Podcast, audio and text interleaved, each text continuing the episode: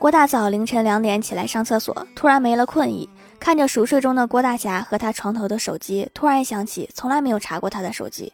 不知道他有没有什么秘密隐瞒着自己轻松的用他的生日解开了手机锁。微信 qq 短信都翻了一圈什么都没有。顿时觉得大晚上忙活的挺有挫败感于是他把郭大侠微信里的仅剩的二十块钱转走了。这就是传说中的贼不走空。